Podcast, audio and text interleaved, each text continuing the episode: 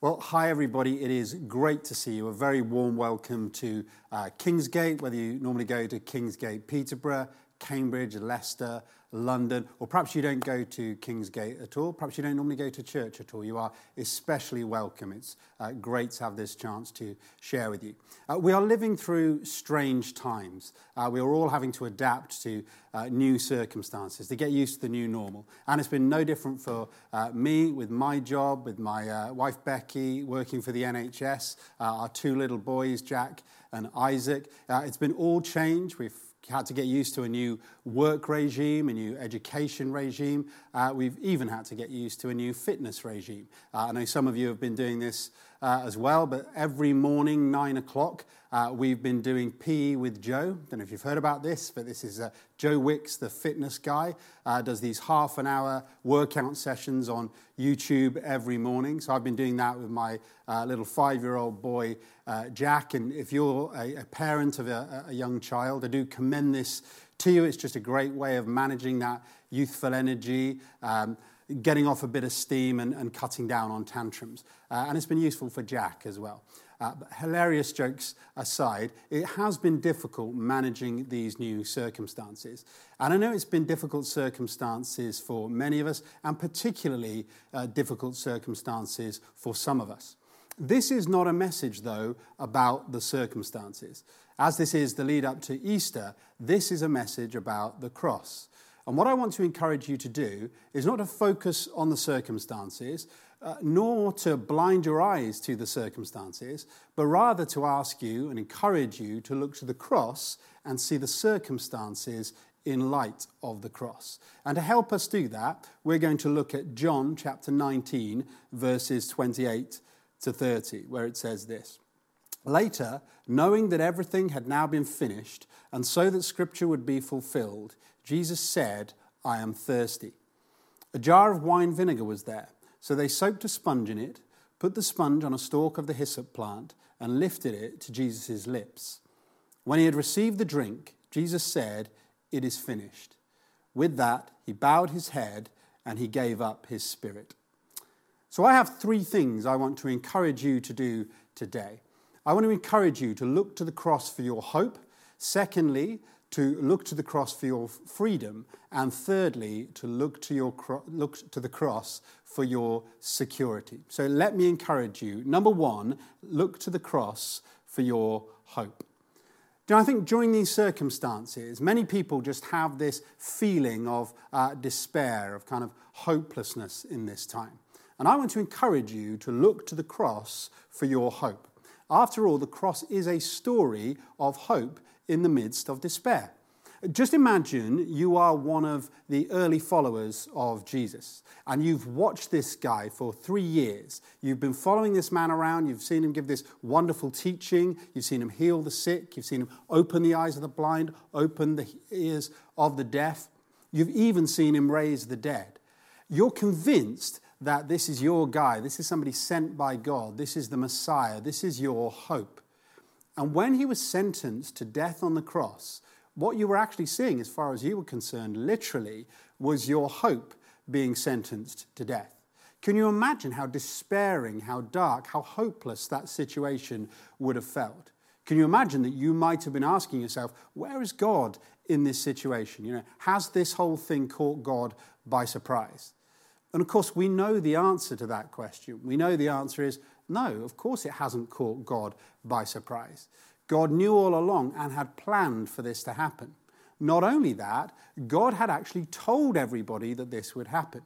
You see, throughout the scriptures in the Old Testament, God had predicted, had prophesied that somebody would come who was going to suffer on behalf of the people. And God was talking about his only son. He was talking about sending Jesus. And we can see this in verse 28 as we read it in this uh, little passage that we've been looking at.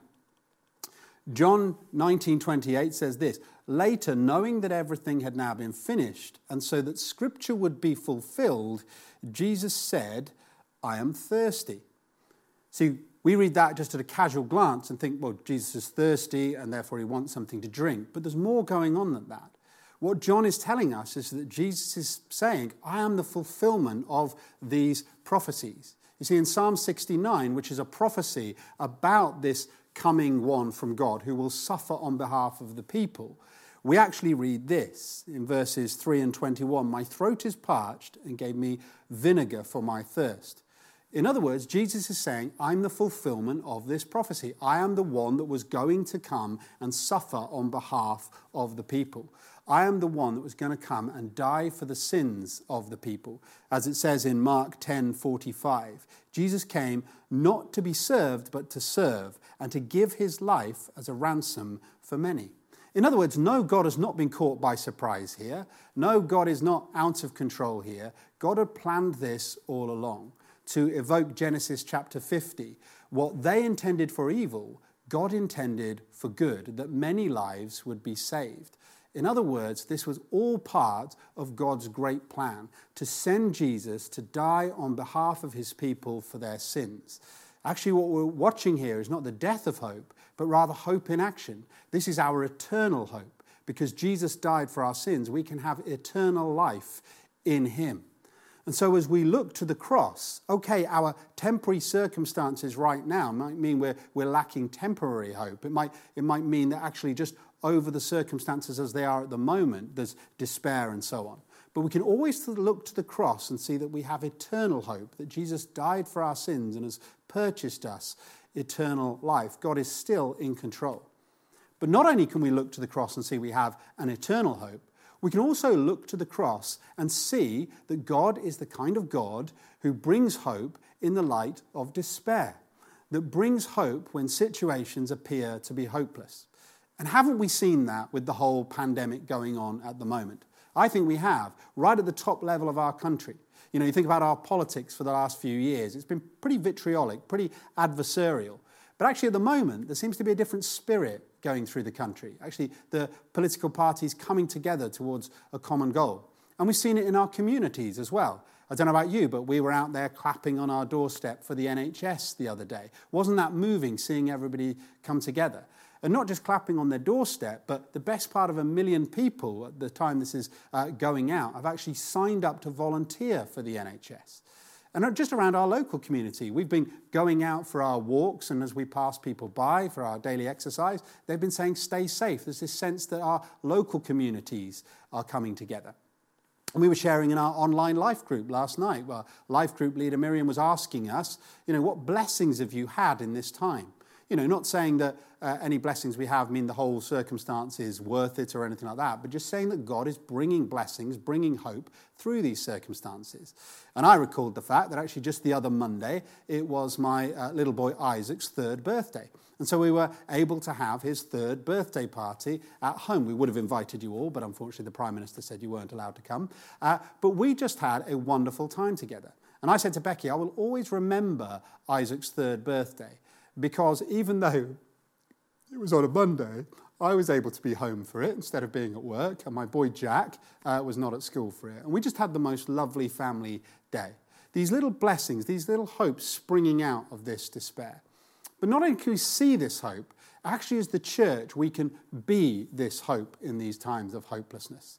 And I've seen that. I'm a group pastor through my life groups. They've been doing some wonderful things. You know, blessing the community, doing collections uh, for the food bank, helping people out in financial crisis, those who've lost their jobs, reaching out to people. And you know, every single one of us can actually be the hope of God in this time by sharing the message of Jesus Christ.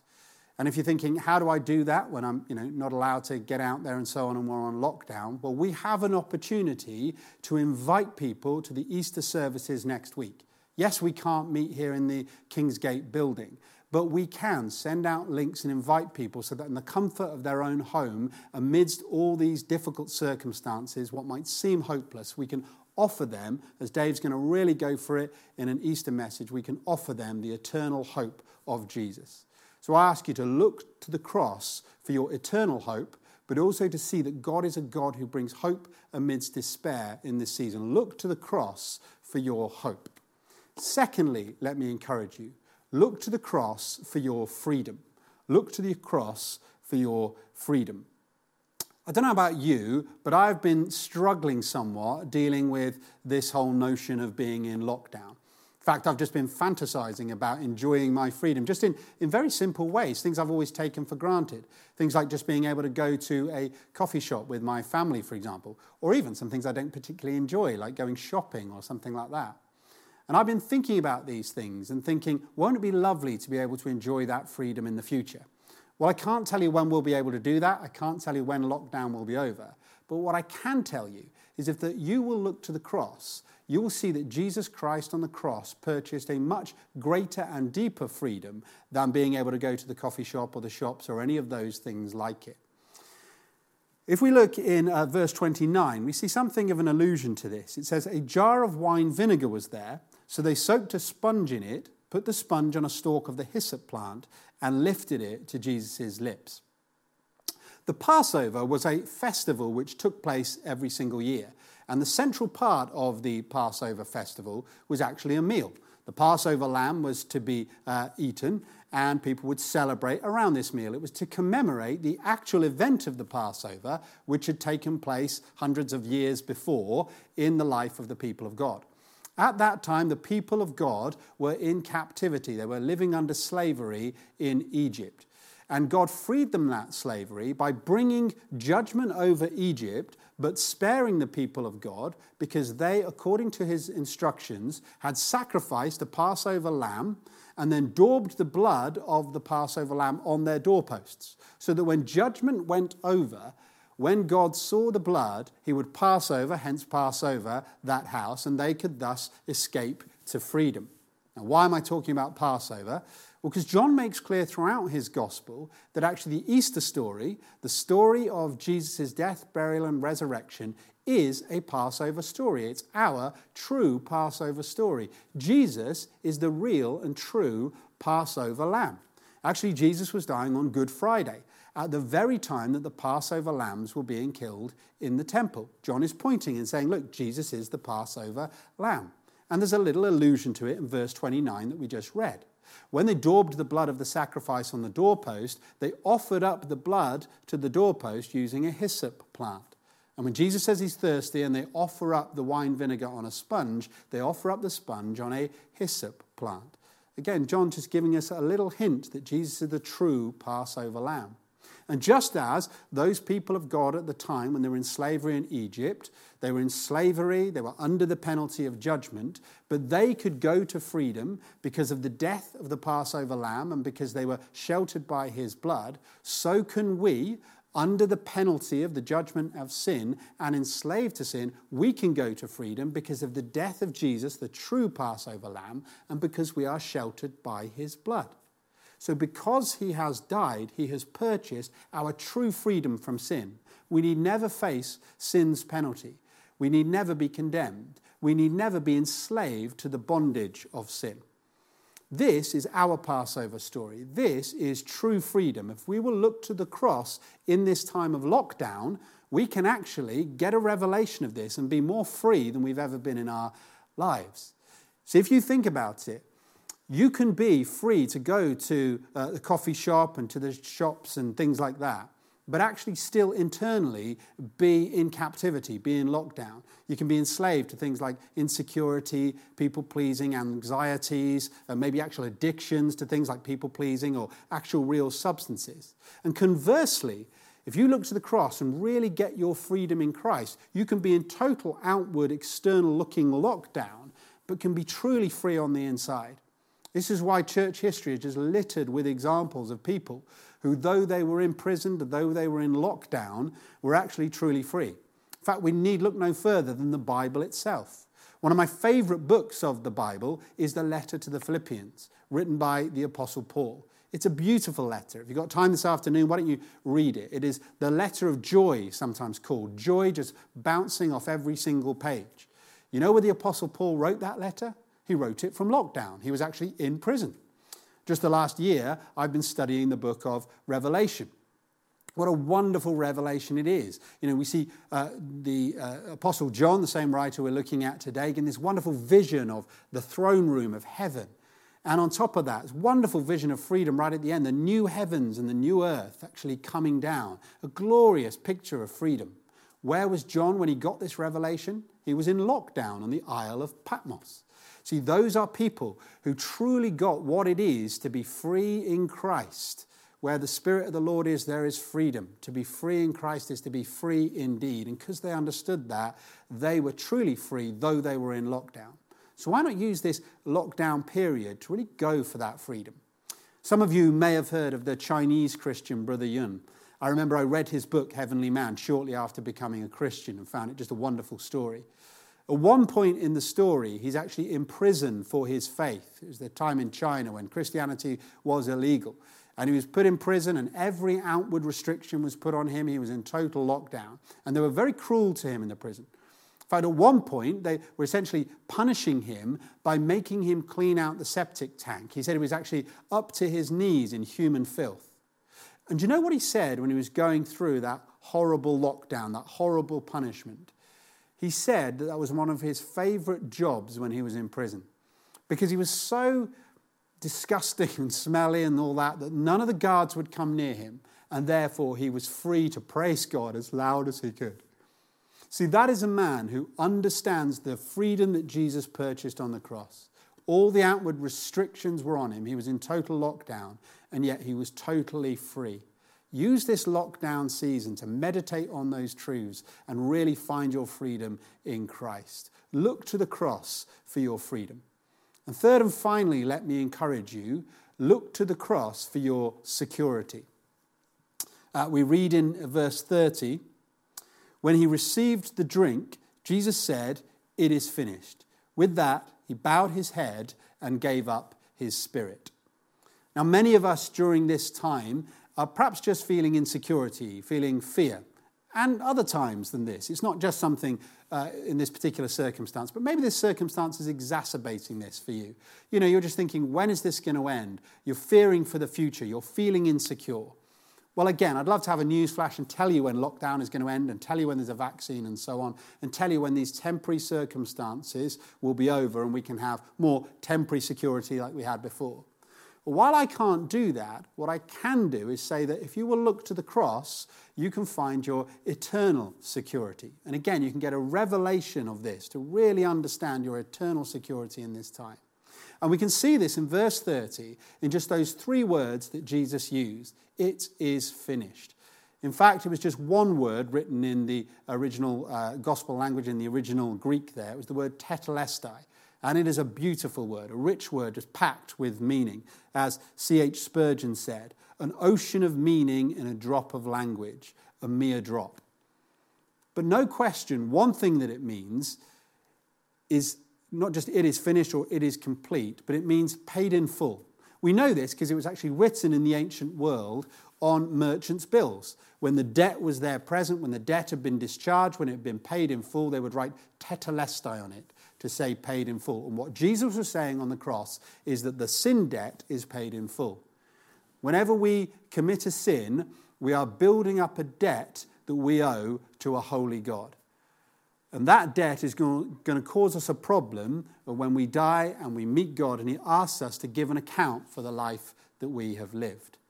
And what Jesus is saying is actually every penny of that debt has been paid in full on the cross. Um, when I was uh, a child growing up in the 1980s, I remember every Sunday evening as a family, we would gather around the television and we would watch uh, the TV show All Creatures Great and Small. Some of you older uh, people uh, might remember it. The TV adaptations of the, uh, the books written by James Herriot who was a vet who lived in North Yorkshire. And he told his tales about being a vet uh, in the 30s, 40s, and 50s, and so on. It's a lovely, relaxing thing to watch with the family. We had a family connection because I was actually born in North Yorkshire in that same town where he practiced. And in a fit of nostalgia just a few years ago, I got hold of these and I started watching through these TV episodes again. And one episode stuck in my head as I was watching it back. There was a, a time when uh, James in the episode was going to celebrate his anniversary with his wife Helen. And he booked a restaurant, turned out to be much more expensive than he was expecting, and they all got suited and booted, ready to go. And such is the life of a vet at that time that actually, when they were driving to the restaurant, they had uh, a little um, errand to run on the way, uh, which, you know, being a vet, was that they had to take a goat and they had to actually deliver that goat from the back of the car to a farmer's field from which this goat had escaped. So they did just that along the way, and then they went to enjoy their anniversary meal.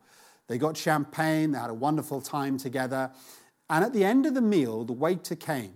And as James saw him coming up, ready to ask them to settle the bill, he opened up the coat of his dinner jacket and realized to his horror that the goat they had taken on the way to the restaurant had actually chewed his way through the inner lining of James's jacket.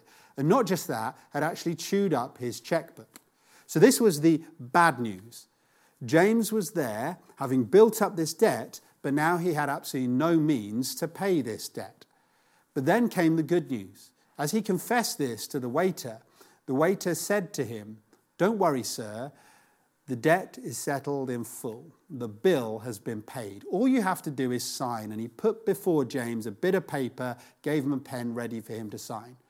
At that point, James realized what had happened that his eccentric boss and friend, Siegfried Farnon, had actually phoned up earlier in the week and said, My friend and his wife are coming for their anniversary meal. Whatever they have, it's on me. I'll pay for it all. So the bad news was that James had this debt, but he had no way that he could possibly pay it. But here came the good news somebody had gone before him and had paid every penny of the debt in full. And that, my friends, is what Jesus Christ has done for us on the cross. We had this sin debt that we could never possibly pay. And yet one came before us, Jesus Christ. And on the cross, he paid the price for our sins. He paid every last penny. Many Christians go around with a feeling of insecurity as though Jesus said, paid in part. He didn't. He said, paid in full. So, whatever else happens over these next weeks or months, I can't tell you. But I can tell you that if you come to the cross and come to know Jesus as your Savior, that over the next thousand or million years, your eternal security is safe and secure in Him because He paid every penny of that debt. He paid a debt He didn't know to free you from a debt you couldn't pay. Look to the cross for your eternal security. And perhaps you're watching on and you've never made that decision. You've never come to Jesus to make you safe, to make your eternity secure, to give you that eternal hope, to bring you freedom. Well, if that is you, I'd love to give you the opportunity to pray with me right now. So if you want to follow along with me and mean these words from the bottom of your heart, you can come to know Jesus as your Savior today. Heavenly Father, thank you for sending Jesus to die on the cross for me. Forgive me for the things that I've done wrong. Come into my life, give me eternal hope, give me freedom, secure my future, and I will do the best to follow you for the rest of my days. In Jesus' name, amen.